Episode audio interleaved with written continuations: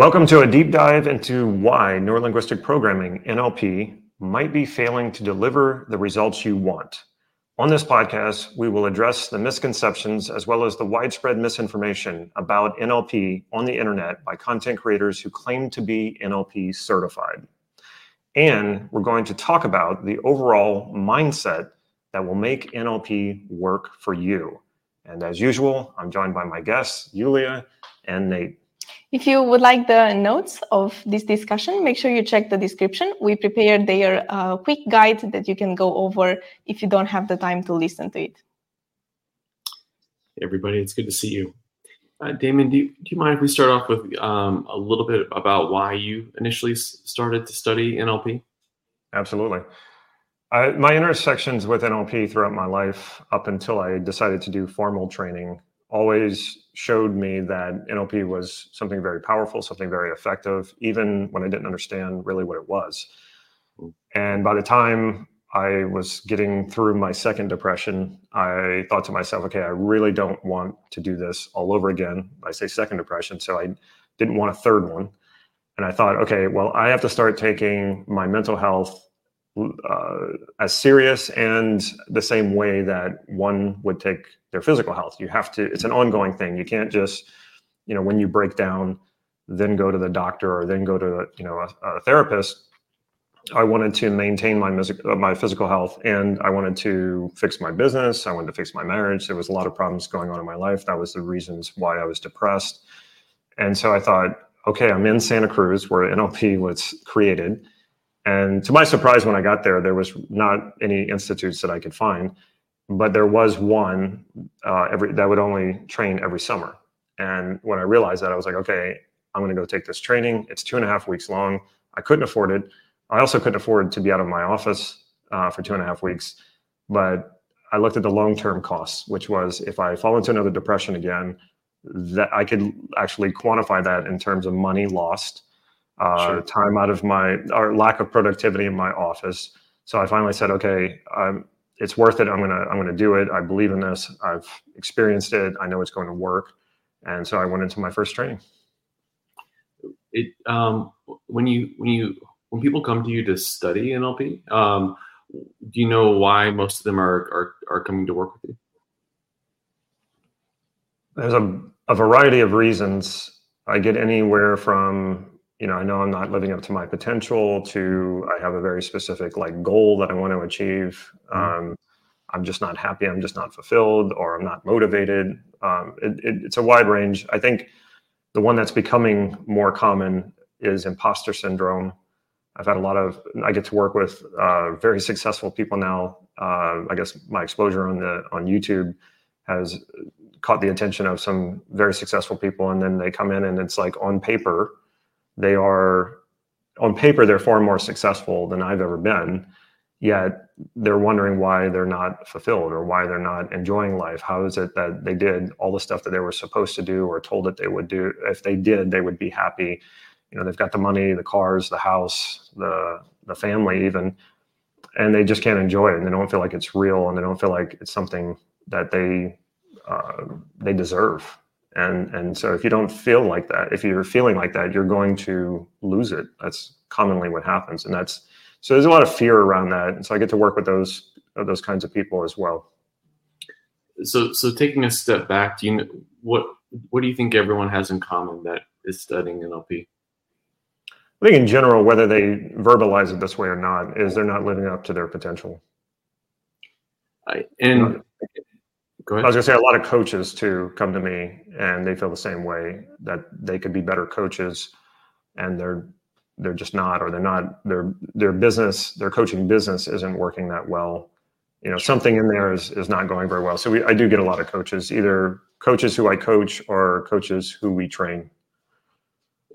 And what, why do you think they're they're focused on nlp as a solution? That's a good question. I don't really ask them that often um, I think it has a reputation, and sometimes that's a good reputation and a bad reputation, which I want to talk a little bit about. Um, because what inspired this for me, this this wanting to talk about this on this podcast, was I'm working on a reaction video to someone who uh, did actually two videos really just panning NLP and, and talking about how it's you know it's bad, it's manipulative, and the examples she gives, and I'm not going to name her name yet. The video will come out. Uh, the examples she gives are people on TikTok who are what they're doing uh, is called they're calling it NLP, and it's really not. Mm. And so I think the legend and the myth of NLP has grown to the point where people are just calling a, a lot of different things NLP, and it's really not. It's based, I think, it's rooted in its effectiveness. It's rooted in how fast it typically works. Mm-hmm. And so they want to slap that on to what they're doing because they know when you put NLP on something, it's going to get a certain amount of attention. And uh, so it has it has quite a bit of a reputation. And I think when you've done a lot of things like law of attraction and the secret, and you kind of run through all the personal development stuff out there, tried out willpower, self discipline, affirmations, goal setting. After a while, you kind of run out of stuff that because it's not working. And so you're looking for something that is a more cohesive sort of technology. And I think a lot of people at that point say, I'm going to try this NLP thing. And, and on top of that, I think uh, the popularity of Tony Robbins has probably had a lot to do with that as well. Sure, sure.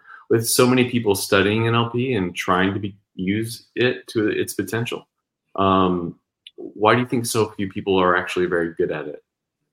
Well, that's that's where I, I, this is where we really get into what I what I wanted to talk about. So, good question. Uh, it kind of teased me up to uh, get into some of these things, and I think uh, a big part of it is people think that the techniques, the NLP techniques, are what NLP is. They think that the techniques are somehow magic. And there's something to that. The, the techniques are extremely effective. And if all you do is practice NLP techniques and you never have the mind shift that I'm going to talk about that you really need to have, it will get you somewhere. It is effective. Um, so I, I, think that's where, where people are putting their attention in the wrong place. So putting their attention on the techniques rather than cultivating the skills. And I remember Judith DeLozier. Um, she was uh, married to John Grinder, one of the founders of NLP, and one of my first teachers. She teaches uh, at NLP University. I don't know if they're still doing that, but she, when I was when I went to NLP University, it was her and Robert Dilts. Mm-hmm. And I got to, Judy still lives in uh, Santa Cruz. So periodically we go and have coffee together. She's wonderful, wonderful person. And one time she told me, don't put so much emphasis on the techniques because the techniques will fail at times. Sometimes it's just either the, not the right technique or the technique is just not fit for uh, it, it, it can't handle what it is that you're trying to do and she said but your skills will never fail you.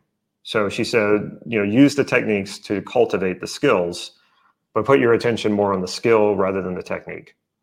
And that was some of the best advice I got, especially early on. Now, later, I meet Steve Andreas, who's very much about the techniques and, and precision. And so that I don't think, at first, I thought that those were two contradictory things, what Judy was saying and what Steve was saying. Now I've come to realize they're not they're but it's really hard to explain how they're not and if i start trying to go down that rabbit hole i think it's going to take us away from what we're uh, really going into and unless you're really advanced at nlp um, you're probably not going to understand that stuff anyway it's probably just going to make it's probably you know it's just going to be more confusing than anything else so i remember in trainings uh, especially when i started resource coaching for teachers so you're kind of you're not a student but you're not the teacher. You're somewhere in between. You're there to help support the students, and you sometimes hold practice groups. So you're you're somewhat of a teacher. And I just remember at that point I was I was there I was being asked to be a resource coach because I was really developing real skills and I was catching the attention of teachers and they were saying like, "Hey, you want a resource coach for me?" And I was like, "I'd love to because I get to take the program all over again. I don't have to pay for it." And I'm in somewhat of a, a supportive role. And I just remember the the fixation that all the students had on technique. I want to learn another technique. And it's like, well, you haven't really learned the first technique or the second one or the third one. Learn truly learning an NLP technique means you, you've got to spend a lot of time uh, practicing that that technique and with different people in different situations and different problems.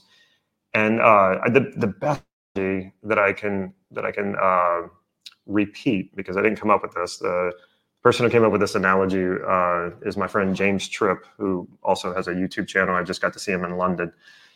He said, when you when you practice chess, especially like the people professional chess players, they practice the moves of the grandmasters. They practice the moves. They will study the games of previous chess players, you know, grandmasters, big competitions.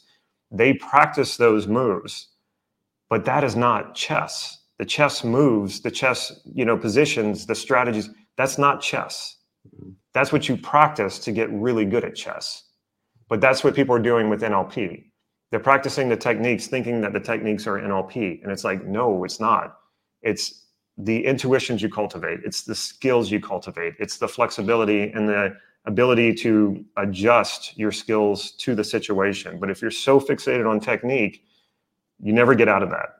So I'm curious, at what point did you switch from focusing on techniques to focusing on the skill? Because I would assume in the beginning you didn't know and just went for techniques. I think um, the first year that I studied NLP was so eye opening. Like I went through so many changes, and I think I was starting to get that intuitively, but I didn't. I didn't have mm. words to it because, like I said, Judy was the first one to tell me that. So I took a practitioner training. That was my first.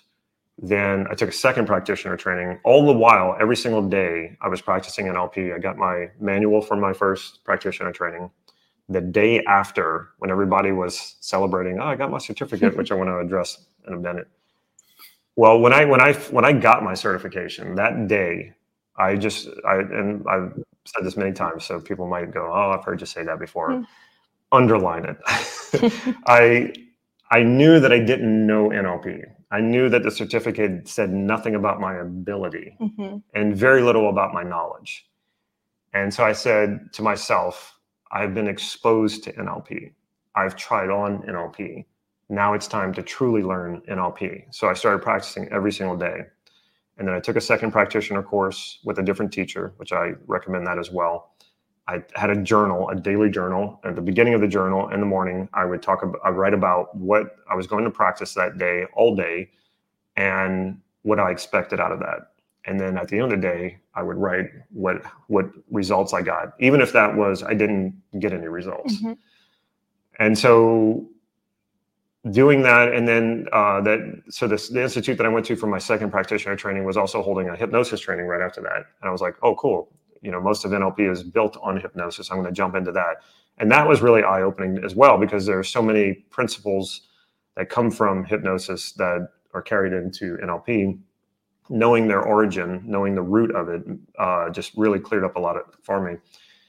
And by the time I was done with that, NLPU was doing their master practitioner training, and so I jumped into that, and that was the one where like things really took off for me, and I got to the point where I was like, and, and that was around the time that Judy told me that about uh, the skills versus the techniques, and I by that time I had cultivated real skill because during that master practitioner training, about 75%, so this is one year after the initial practitioner training that I had taken, about 75% of the people who had attended that practitioner training had returned for the master practitioner a year later. And I also had a practice partner who lived in Santa Cruz. Um, he's at the practitioner with me, and that was the, the next year. And we'd been practicing together all year and we were just killing it. I mean, uh, we people wanted to every time we had a breakout session, people either went straight to my friend or they went straight to me because they saw the results we were getting from techniques that we had never learned that we were just learning on the spot, mm-hmm. but we could make them work so well. And people were coming to, to us and saying, "How is it you're so much better than us? You have a certificate. We have I have the same certificate that you do. I took the same training last year." That you did. And I was at first I was a little stumped. I didn't even know. I was just kind of like, um, well, let me think about this. Um, and I, I, was so I thought about it for a little bit, and I was like, did you practice at all from last year until now? And they were like, well, no. There's your answer. I was like, it, it, this is not something, and this is so common, so common in NLP. People think, oh, I've got the certificate. That means I know NLP, and I don't have to practice anymore. It's like, what in in anything that you do, is there anything in this world that functions that way? Right. You know, if you take one course in a in a different language, are you fluent at that point and you never have to practice anymore? No, absolutely yeah. not. If you take, I don't know, uh, a two and a half week course in a martial art, like, are you now a black belt and you're a master? Like, I don't know. It's so strange to me that people think that way, but this is a, another big one. Another big one that uh, people think they they want that certification. They focus so much on certification as if that piece of paper means anything, and it just doesn't. And there, I know there are institutes out there who do actually test people to make sure that they have the skills before they hand them a certificate, but they're very, very rare. It's almost like um, there's, a, it's just not good business to do that, and that's why when you came to me, Nate, and you said, "Hey, people are wanting a, a certification program," and I was like, and I resisted it. If you remember, I resisted doing that for the longest time because I saw um, I didn't want people to focus on a certificate. First of all, right. secondly, if I handed out a certificate, I didn't want people to think, "Oh, well, now you don't have to practice anymore because now you have a certificate." It's like this is an ongoing thing, and so finally, I broke. you kept coming at me for it because it was like, "This is what people want," and that's when I said, "Okay, well, we're going to test them. They're not getting a certificate until they can show me every step of the way."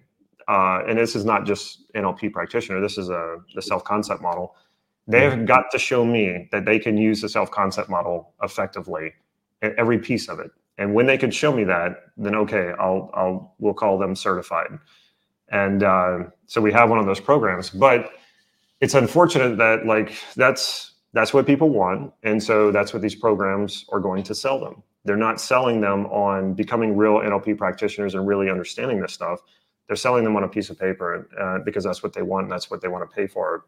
It's it's kind of like insurance. I used to sell insurance. It's a hard thing to sell because you're selling something that doesn't actually exist. You're selling a promise, you're selling security.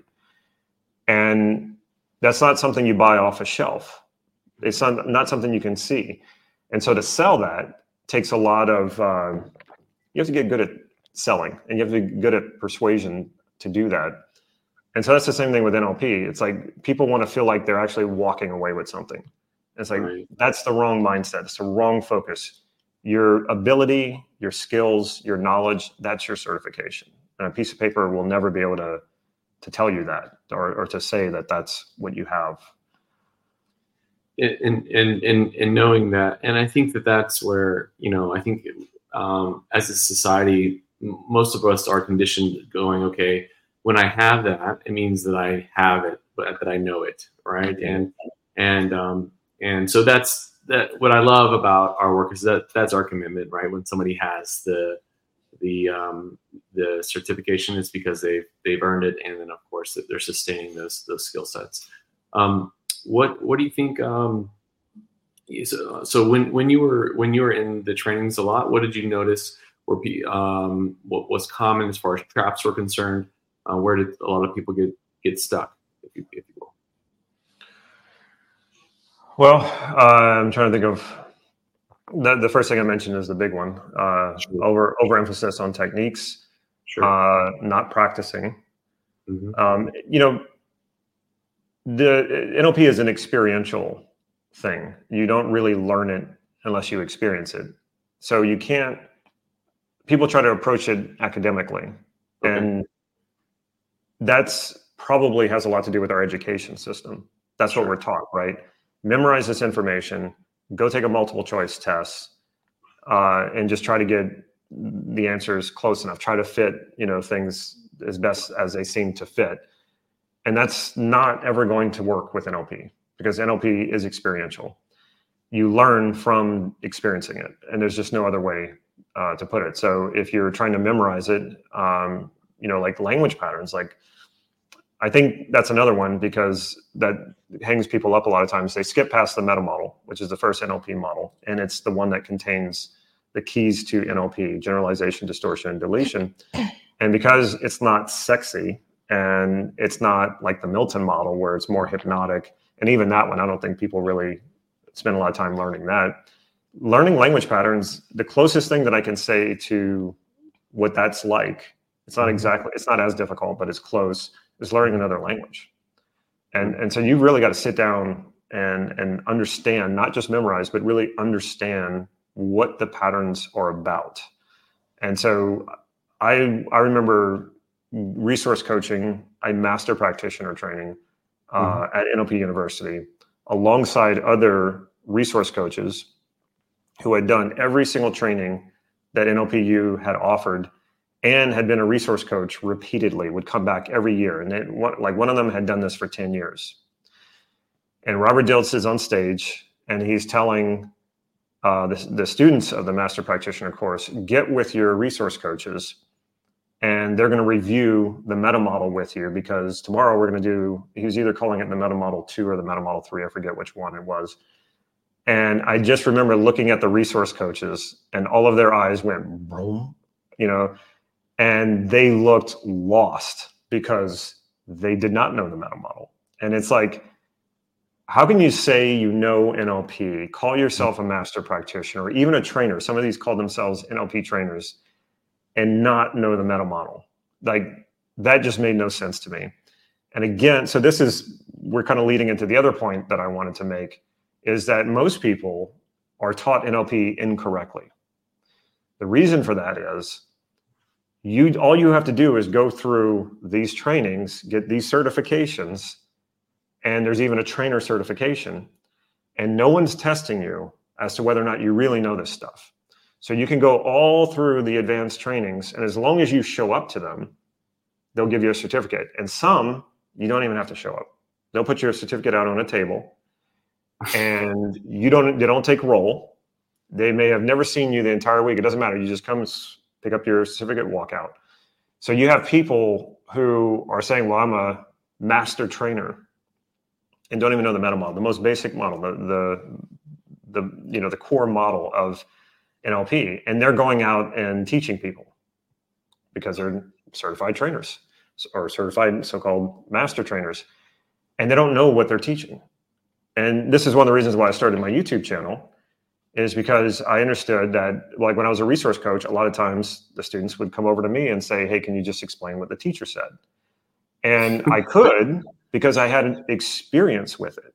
So I could mm-hmm. use other analogies, I could use other metaphors, I could give examples from my own life. And then people were like, oh, okay, now, thank you. I understand it, you know, now. And I realized that there was probably many, many people out there in the world who didn't really understand these NLP techniques, these NLP processes, and just some of the concepts. And I thought, well, what if I started doing videos like that and started explaining this stuff? Not only will I understand it better, that's the reason why I started teaching, is because I wanted to learn it on a deeper level. And then I realized how much I enjoyed teaching. But I, I wanted to start putting it out there in the world so that people can understand it. And that's one of the big, biggest compliments I get is hey, when I was coming up through my NLP training, I didn't understand anything the teacher was saying. So I kept coming to your videos, and mm-hmm. it was really your videos that taught me NLP. You know, I, you've heard me gripe about this before. I'm like, well, why, why were you going to them? Why didn't you come to me to learn it? Um, anyway, uh, you have a lot of people out there who are not teaching real NLP. They're just kind of using the manual that they've got and then just making up the rest as they go. Now, here's the other thing when I got with so uh, shortly after my master practitioner training, um, no, it was the year later. I was in. I did my trainer training.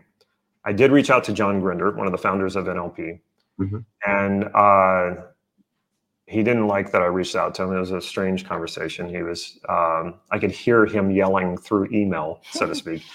And but he finally said, "Well, what do you want?" And uh, you know, I told him I wanted to talk to him, and and he was like, "Who are your teachers?" And I was like, and so I listed out my teachers, and he goes, "They don't know what NLP is."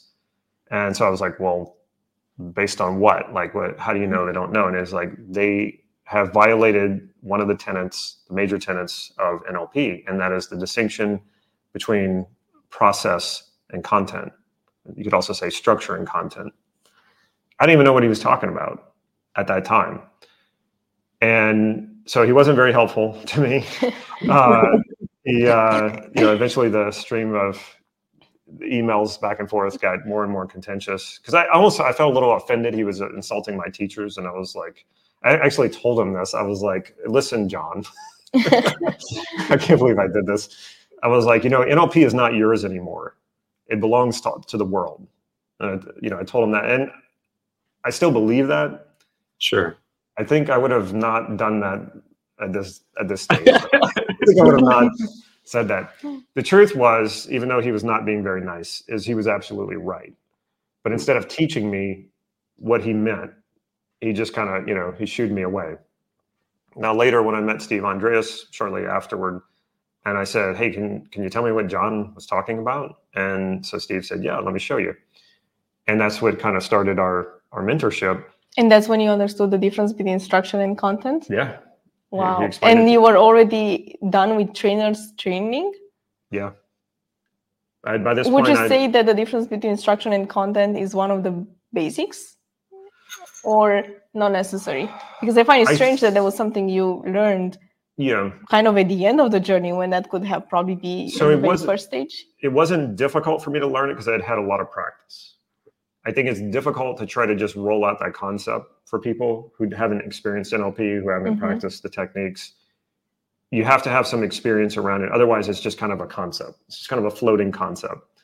So once steve explained it to me then it was like okay well this makes perfect sense now i understand now what John Grinder was complaining about with my teachers is how much they were blending structure, process, and content.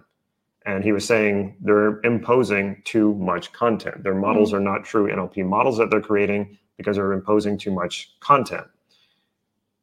And then I realized that that was sort of creating the plateau that I found myself in at about that time because I was practicing their models but their models were not universal, which is what NLP models are supposed to be. They're, they're meta models, they're models of models.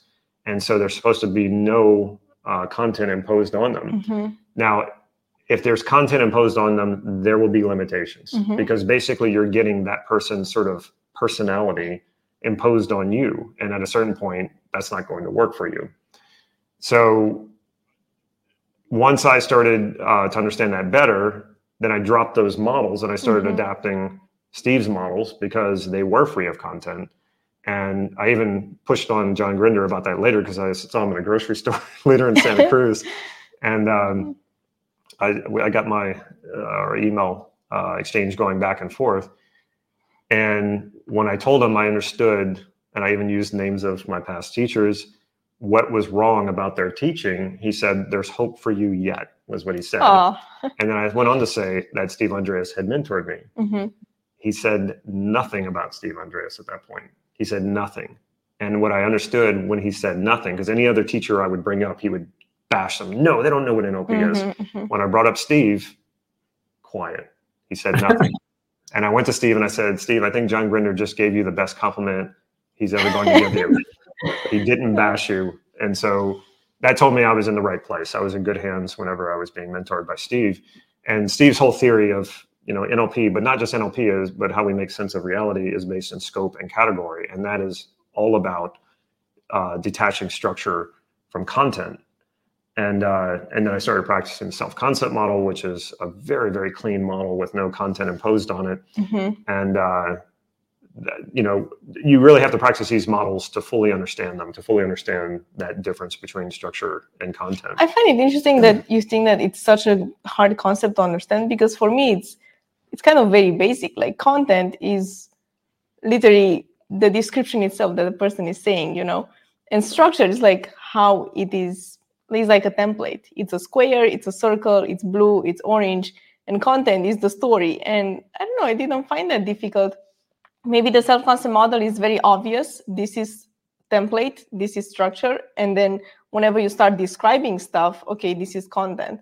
But with the self-concept model the difference it's so obvious and i never struggled so, with that. so what you're saying is all correct. Mm-hmm. and it's uh it's very basic to start off with.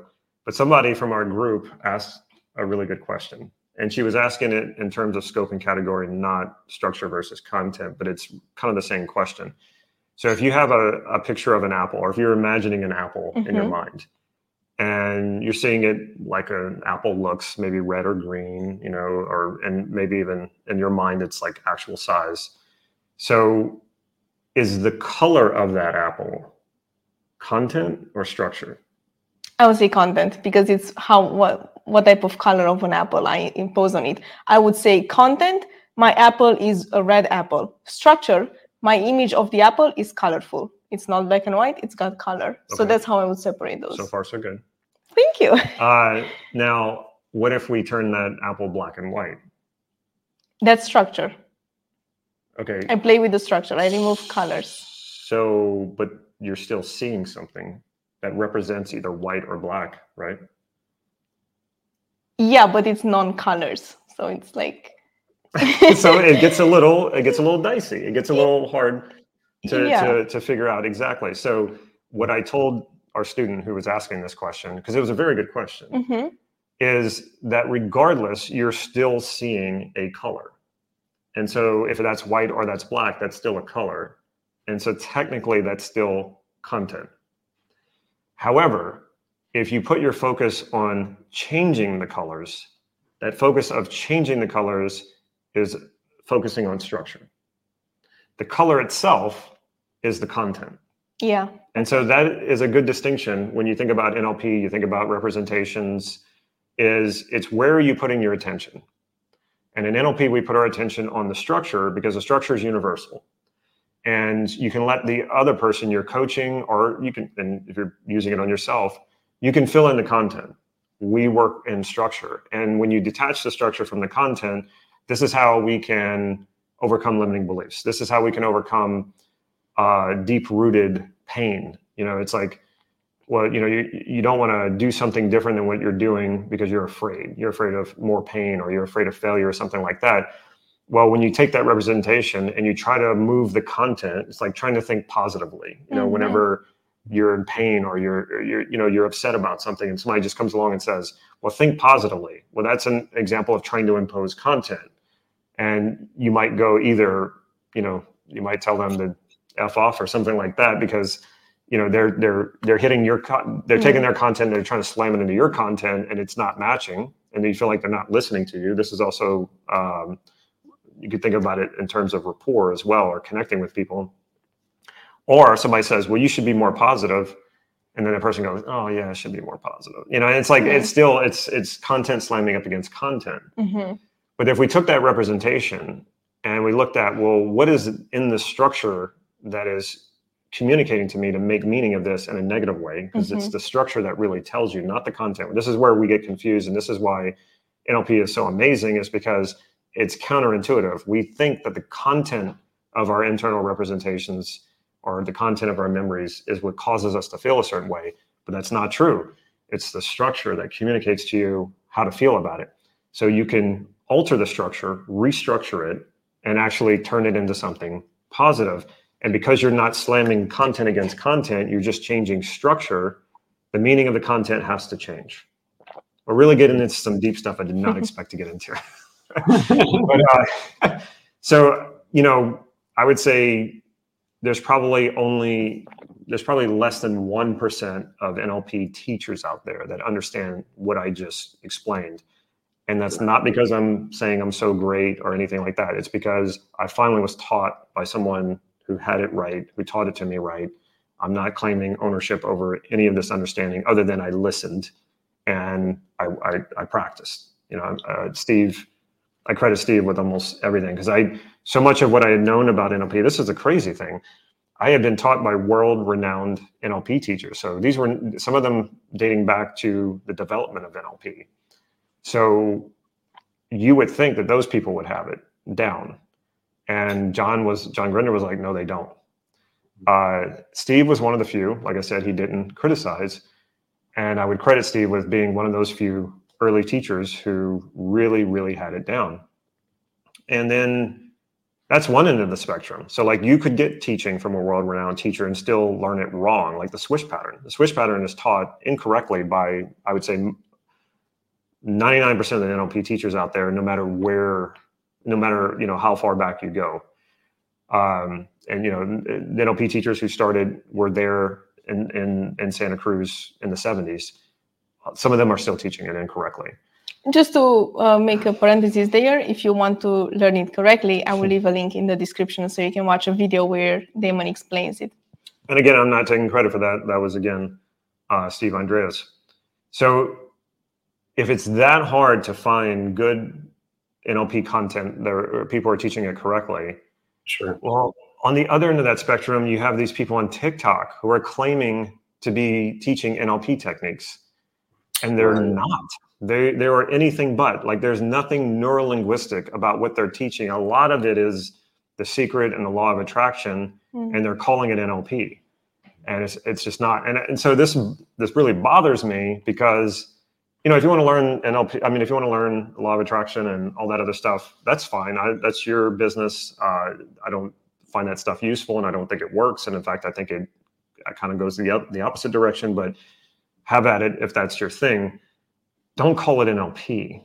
Don't call it NLP. It's not NLP, and people are misinforming so many people out there and you just you know you can't stop it because it's tiktok and it's an algorithm and it's just shooting the stuff out there in all directions and people go what's nlp i'm going to look it up on tiktok and they get all this nonsense the same happens on YouTube. I, I, see people all the time. I saw this guy one time. It was a very popular video. In fact, you know, I was just getting into YouTube. I was looking up what NLP videos were out there. And it's this guy who says he's using NLP and he's going to go out and try to get a kiss from a woman. And that's, you know, using NLP. And he just walks out there and he just goes up to women and says, Can I get a kiss? Can I get a kiss? Can I get a kiss? and then they're like throwing up little uh, subtitles or things up there saying, you know, trying to relate it to an NLP technique. Mm. And it's like he's not doing anything NLP. He's just asking and he's just playing the numbers is all he is all mm-hmm. he's doing. And it was so ridiculous and so full of nonsense. And I was like, this is the NLP content out there. This is what uh, you know, people are watching and going, oh, okay, that's NLP. And so so many people have the wrong idea about what NLP actually is. And that's why it's not working. because if you try this stuff, it's most likely not going to work. And then you're going to think, oh, well, that NLP stuff, it doesn't work. And it's like, well, right. you actually have to go and practice real NLP and test it and then say whether or not it works. And you're not going to, I'm not saying that every TikToker out there is not, you know, maybe there are some, but I, I can say for certain every single NLP technique I saw on TikTok was not NLP. Um, on YouTube, you have a, uh, a better chance at, at finding uh, good content there. But um, yeah, don't don't try to learn NLP on TikTok. And the other one is like this is the one I hate so much is oh you can tell if someone's lying if they look up into the mm-hmm. right whenever they're whenever they're uh, answering your question. It's like no, no, and no. It doesn't work that way. Right. And it was even taken to the point where uh, they actually did a study to see if that was true, a scientific study. And then people come back and say, oh, it's been empirically proven that that's not true. So NLP has been debunked. And it's like, I don't know a single one of my teachers who ever said, there's not a single one of my teachers who ever said you can tell if someone's lying if they look up into the right because they're constructing an image. Not a single one of my teachers ever said that. And I've never said that. It's just not true so you have you have the uh, the majority of the information has inaccuracies in it, and then you have this learn to do ratio, right? That people seem to have a little bit uh, out of balance, like learn to practice, you know, or you study versus you know, like read it some information versus apply it um, some practice of some kind. Um, do you have a a heuristic for somebody? In of course, it's easy for you to to um, to ask someone a few questions and to determine how well they understand NLP. If somebody was brand new and they're committed to learning, uh, what are, what's a heuristic that you would give them to help them navigate um, finding the right mentor or teacher? Oh, that's hard. Um, I, I, think um, if you know even just a little bit about the meta model, mm-hmm. I think if uh, you could ask them a few questions about the meta model and i wouldn't get on their case like because sometimes i forget the exact names for the exact patterns or something like that but if you said to that person uh, something like hey if i if i say something uh, just a sentence would you mm-hmm. meta model it for me and just mm-hmm. kind of and just ask the questions that would be a way of you know meta modeling and we can do this right now you can just throw out a sentence and i can meta model that sentence and that would be one way that you could tell that okay the person actually knows a bit of what they're talking about. Like just throw any sentence out there and I'll, I'll show you what I mean. Okay. So um, I dropped my kids off at school today. Okay. And uh, what exactly do you mean by drop? Did you actually drop them on the floor or did you pick them up and then go put them in a different place? We we drove in the car to school. Okay. And I- And, and how many kids are we talking about? Actually, everyone goes in different directions to different places. So actually, I only brought one. Okay. And who is everyone? Uh, Avery, Maya, Penelope, and Ophelia. Okay. And uh, what kind of school are we talking about? Is it a grade school? Is it a private school? Is it um, a language school? Is it a karate school? It's a it's considered a choice school, so that uh, there's a lottery and certain grades that are involved. But it's a public school. Okay. And are these actually your kids? Because there's a presupposition there that you're a father, but I don't know that to be true. I'm definitely I'm definitely a, father of four girls. Okay. So, I mean, that's a little silly and it's out of context, but it, uh, it should give you an, an understanding of like when somebody says a sentence like that, mm-hmm. right away we just sort of create a map of what that means and this is where we we take a lot of things for granted we we we, we make up a lot of things and so when you work when you when you practice the meta model a lot you realize you're missing a lot of information so it's not really clear and a lot of the stuff you know you're making up i mean how many times have people told you things and you made assumptions about what they were saying and it turned out to be absolutely incorrect so the meta model is really good about saying, okay, I'm not going to pretend to know any of these things. I'm going to ask the questions. And what that does is it causes the person to go into their own deep structure. So like you had to actually probably what probably started to happen for you as I was asking these questions, you probably saw the school, Mhm. right? Mhm. You probably saw your kids in your mind, especially after when you started naming them. Mhm. And you had some sort of representation in your mind of what it's like for you to be a father. You know, when you think about being a father. So you're, as I was asking these questions, you're taking the surface structure and be, and you have to go, oh, okay, now I have to go and like reconnect with some of the sensory based information to answer my questions. And as you're doing that, you're you're it's actually coming up for you. You see you see these representations, you see the school, you see your kids, you probably saw the car you drove them in, and because I'm starting to see it as you're explaining it to me, you know, like okay, he's not picking them up and then physically and like with your hands and dropping them. You're actually getting into a car. You're dri you know, and so like now we're we're we're taking what would look like on the surface as an impoverished map of your explanation, and we're filling it in and enriching it with some of the details that we're missing. Great. Um, yeah, thanks. Thanks for that uh, example. By the way, that was awesome. Um, so, so there's there's concept and there's practice. How would how would someone go about? You know, what's that ratio? You, you mentioned some of the things that you were doing in the very beginning, as far as journaling.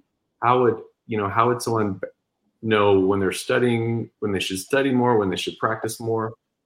You know. Well, I think that uh, we did a we did another podcast on this uh, about uh, NLP really being about 99% practice and 1% theory. And so it's you study to kind of know where you're going, or you look at a an exercise or a process.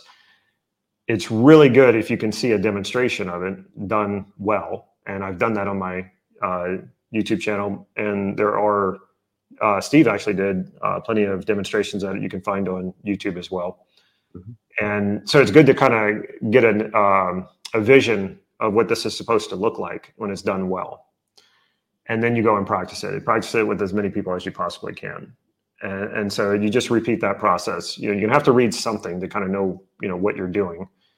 Uh, see it done, practice it, and just keep rinsing and repeating. Like I think that's the other thing where where people in a in a training they're like, well, I don't want to practice that same technique. I just did that already. It, it feels boring to them, you know, so they don't want to do it over and over again. But it's that repetition. I mean, everything that you learn takes repetition, and to make it interesting, I always found it interesting. The repetition didn't bother me because I felt like every time I did it, I was like, well, what am I going to learn now? What am I going to see that was different? Or seeing my own progress and and and experiencing my own intuitions being cultivated like that was very exciting for me I think the other thing that we do too when we're trying to learn something is we take the most important piece out of it, which is play and fun.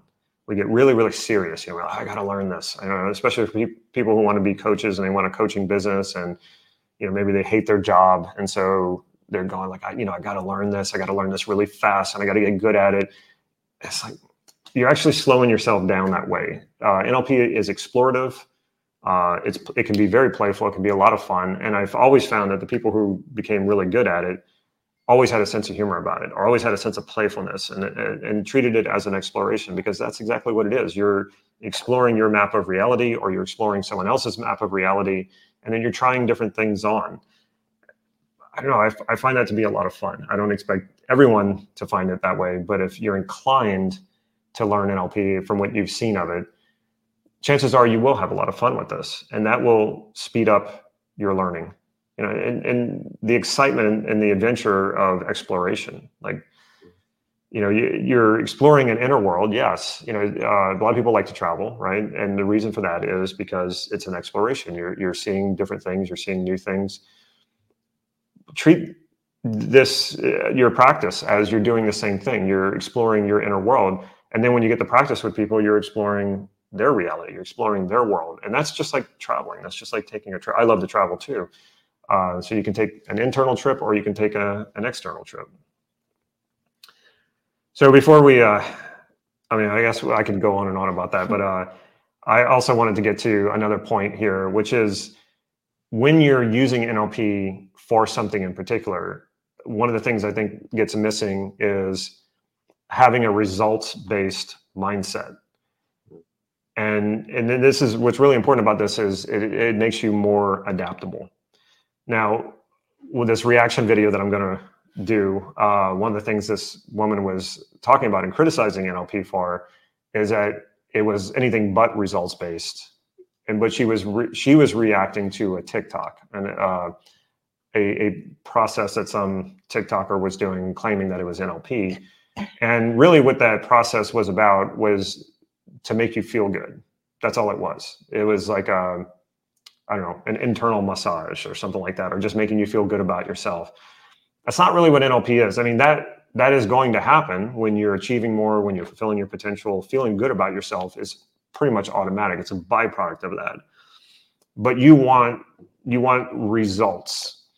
And so the what I like to call it is the should versus accepting. You know, we get caught up in this like, well, this pro- I'm doing this process. It's an NLP process, and it should work. If it's not working, you need to first accept that it's not working and try something else. Not all processes and techniques are appropriate for every person and for every situation. And so when you are at a when you're focused on results, you're not focused on the technique. You're not focused on the technique having to work you're focused on, well, I got to get that result. Okay, this technique didn't work. Throw it out. Try the next one. That one doesn't work. Try the next one. And if you watch Bandler work or you watch John Grinder work, if, they, if you see any uh, demonstrations that they're doing, that's exactly what they're doing. Um, Bandler has a way of going about it where he does a lot of information gathering. So the first th- process he tries often works because he spent so much time in gathering information. He's pretty sure he knows uh, the right technique. But if it doesn't, you'll see he doesn't hold to it and be like, this has got to work, or he doesn't keep, you know, pounding the person with the technique. He throws it out and starts on a different one.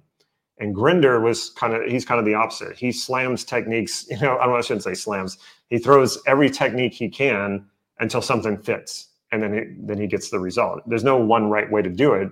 The thing is, is just not to fixate on techniques. It's kind of going back to the first point that I was talking about you want that flexibility. The techniques are there for you to learn NLP, to cultivate your intuitions, to develop your skills. The techniques themselves, you don't want to put that much emphasis on. You want to learn them correctly. That is true. If you learn them incorrectly, you're not going to cultivate the right skill and intuition. And so this is where we get into the whole area of like, well, you know, they they tested, they scientifically tested this NLP technique, and it, it doesn't work, or it doesn't work enough, or you know, it, and it's like you're, you're missing the point you know, it's like uh, an armbar or a sidekick or a punch. If you isolate that one thing and you say, well, okay, yeah, if the person walks into it, you know, they're, they're, you're gonna you're gonna get it if you try to isolate it like that. But when you're in an actual fight, you're not, you know, you're gonna you're gonna use whatever is available to you, whatever techniques you've learned. And if the arm bar is not working out, you're gonna try the punch. If the punch isn't working out, you're gonna try the side kick. You know, it's like when you're dealing with something as dynamic as that kind of interaction, you want to have lots of techniques. You want to be very skilled. You and you want to be able to uh, move from one to the next. So trying to isolate a technique and say and test it and say, well, it, has got to work or it doesn't work. It's like you, you're missing. You're completely missing the point.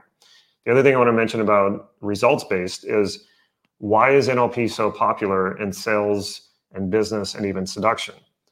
It's because they get it gets results. And when you're talking about sales, business, and even seduction, there is a verifiable way to know is it working. you either get the sale or you don't. Your business is either growing or it's not. You either get the phone number or the date or you don't. There's a finality to it, and real uh, real NLPers focus that way.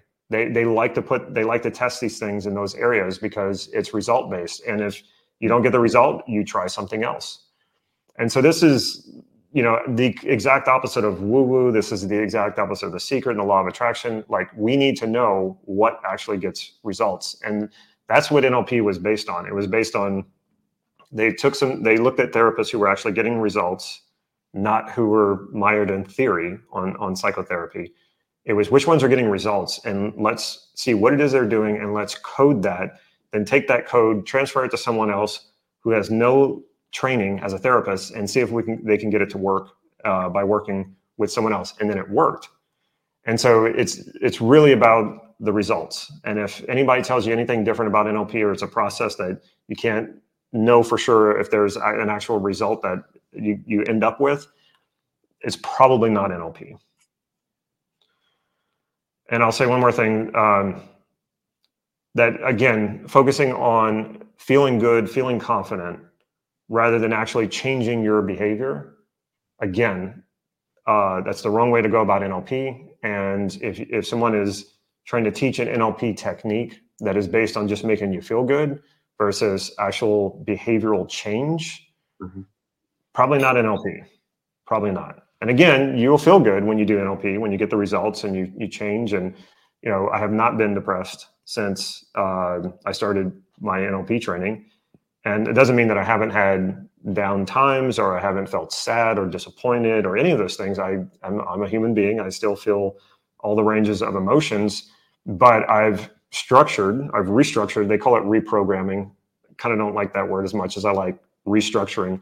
I've restructured uh, generalizations that I make about myself, especially, and about the world in such a way that as if I go down, I'm coming right back up. It's it's not, you know we're not meant to stay down. The uh, depression is a hyper focus on content that is sad to you, whatever it is, and it's the structure that holds that into place. The structure is what holds your fixation on it and makes it feel like it's certain or inevitable, which will of course, depress anybody.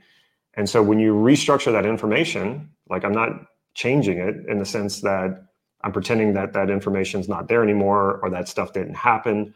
All of the horrible things, no, nothing really horrible has ever has really happened to me, but all the depressing things that have ever happened to me, I don't deny any of it. It's all still there. It's just been structured in such a way that I don't fixate on it. I fixate on where I'm at now, the present, and where I'm going, and, and what do I want to do, and you know, um, overcoming solving problems and really enjoying my life and so it's it's been restructured and and so that's how nlp works and i just i don't know felt like I, I, really wanted to get up on my soapbox and talk about this uh, because there's just so much misinformation out there uh, about nlp and it's and then it's getting a you know a really bad reputation it has had a bad reputation for other reasons and it i will even be the first to say that it was well earned and deserved and uh, what you got to just look at NLP is it's not a system, it's not a ethical or, or moral system.